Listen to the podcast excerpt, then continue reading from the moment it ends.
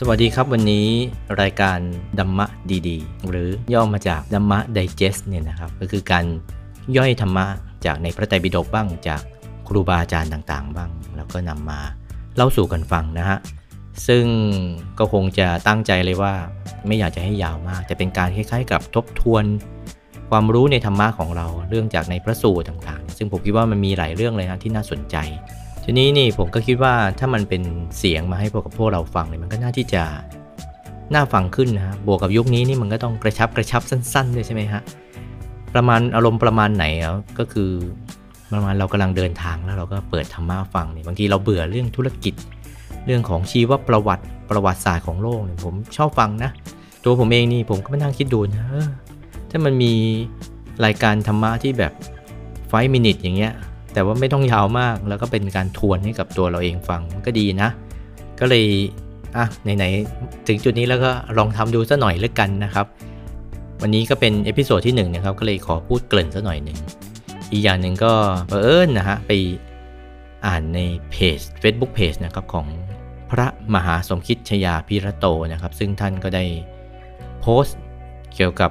ธรรมะจากพระไตรปิฎกบ้างจากหนังสือธรรมะบ้างย่อยมานะครับ ก็เลย ลองส่งข้อความไปกราบเรียนท่านดูว่าเอ๊ะพระอาจารย์ครับถ้าเกิดผมจะขออนุญาตนำธรรมะที่พระอาจารย์ได้โพสต์เนี่ยเอามาเล่าสู่กันฟังในรายการเนี่ยไม่ทราบพระอาจารย์จะสะดวกหรือเปล่านะท่านก็ส่งสติกเกอร์มานะครับว่าโอเคนะก็เป็นรูปกระต่ายโอเคเนี่ยนะผมก็บอกท่านไปว่าเออผมเนี่ยนะเป็น FC เลยนะผมอ่านธรรมะที่พระอาจารย์โพสต์ประจำเลยนะครับ FC FC นี่นะพ ระอาจารย์นึงก็ส่งรูปพระอาทิตย์เนี่ยสติกเกอร์สติกเกอร์ลายที่เป็นรูปพระอาทิตย์มานะครับ ซึ่งผมได้เห็นสติกเกอร์ท่านแล้วท่านก็ไม่ได้ตอบอะไรต่อนะฮะก็เลยเข้าใจว่าโอ้ท่านคงจะให้พรเราเลยนะว่า เออ ก็ขอให้รายการธรรมะเบาๆ สบายๆ ฟังชิวๆ cozy cozy เนี่ยให้มันส่องสว่าง ประดุดแสงอาทิตย์ที่ไปสู่ชาวโลก ธรรมะที่เธอทำมานี้ก็เช่นเดียวกันเนี่ยก็ขอให้ไปสู่ใจของชาวโลกให้สว่างสวัยเฉกเช่นเดียวกัน ไม่ว่าจะเป็นชาวไทยชาวพุทธ ไม่ว่าจะศาสนาไหนๆจะเป็นคนไทยหรือคนเทศ ถ้าเกิดมาฟังรายการนี้แล้วเนี่ยก็ขอให้ติดอกติดใจ ฟังแล้วก็กดไลค์กดแชร์ไปเป็นแสงสว่างของพระพุทธศาสนา ก็เข้าใจประมาณนี้คิดว่าท่านส่งรูปพระอาทิตย์มาเลยนะฮะเห็นแล้วก็ปลื้มนะฮะก็เลยวันนี้ก็ถือว่าเป็นการประดมไปด้วยเนื้อหาของรายการในเพจของท่านเนี่ยนะฮะก็เอามาเล่าสู่กันฟังนะครับ วันนี้ เกริ่นนานนิดหนึ่งนะวันต่อไปคงจะกระชับกระชับแล้ว วันนี้เป็นเรื่องของงูเหลือมนะครับ ซึ่งเราคงจะได้เคยได้ยินกันมานานแล้วนะว่าเออเป็นงูเหลือมที่ฟังธรรมแล้วก็ตายไปไปจุติอยู่ในสวรรค์สุดท้ายเป็นพระอรหันต์เนื้อเรื่องเป็นยังไง คือในสมัยศาสนาของพระกัสสปะพุทธเจ้านะฮะในขณะที่ศาสนาของท่านเนี่ยยังไม่หายไป ก็มีงูเหลือมตัวหนึ่งนะอาศัยอยู่ที่ท้ายวัดใหญ่แห่งหนึ่ง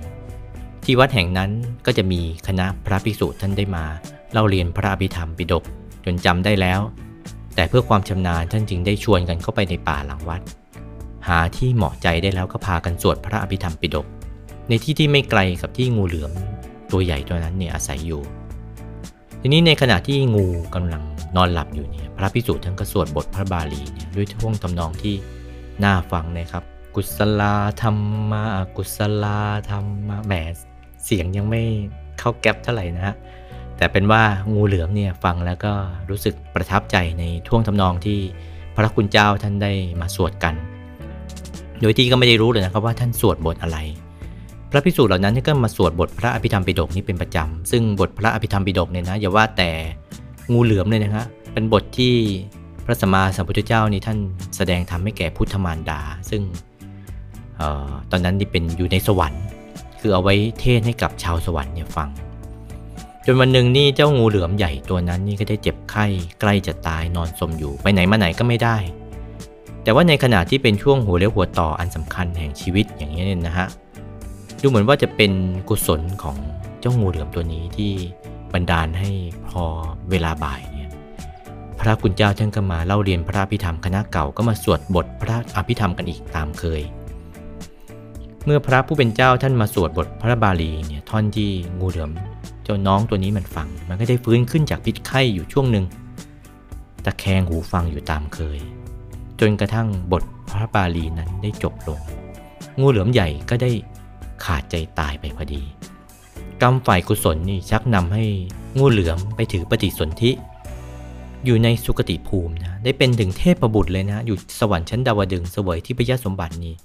เป็นสุขอยู่สิ้นกันละนาน นานมากนะ เป็นล้านปีละ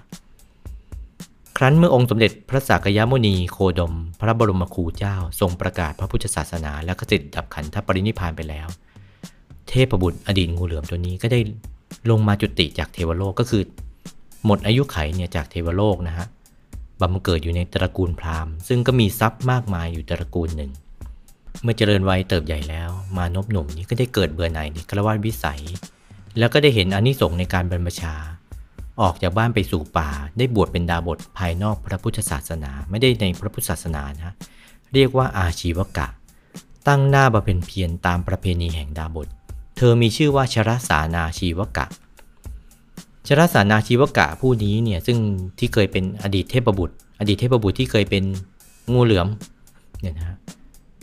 เมื่อมาเป็นอาชีวกะแล้วก็มีเกียรติประวัติที่ดีเด่น จะมีปัญญาที่ลึกล้ำไม่มีใครเสมอเหมือน อาชีวกะทั้งหลายเนี่ยต่างก็ได้พากันยกย่องนับถือว่าเป็นอาจารย์ ต่อมา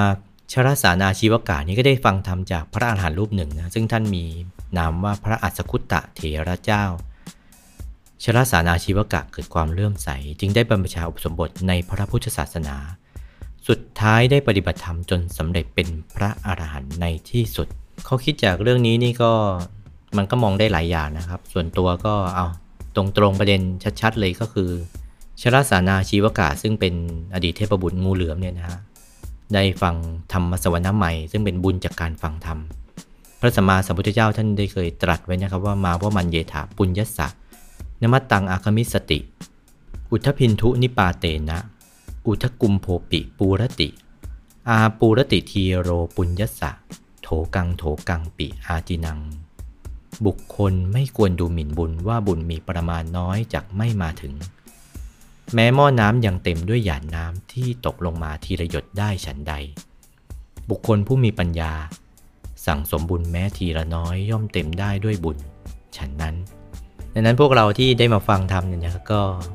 ได้บุญนะฮะบุญจากการฟังธรรมธรรมสวนาใหม่ เนื้อหาตอนนี้นะครับ ท่านพระมหาสมคิดชยาพิรโตท่านก็ได้อ้างอิงมาจากหนังสือกรรมทีปณีนะฮะ เล่มที่ 1 หน้าที่ 232 ของพระพรหมโมลีนะวิราชยานวโร ปรริยนธรรม 9 ประโยค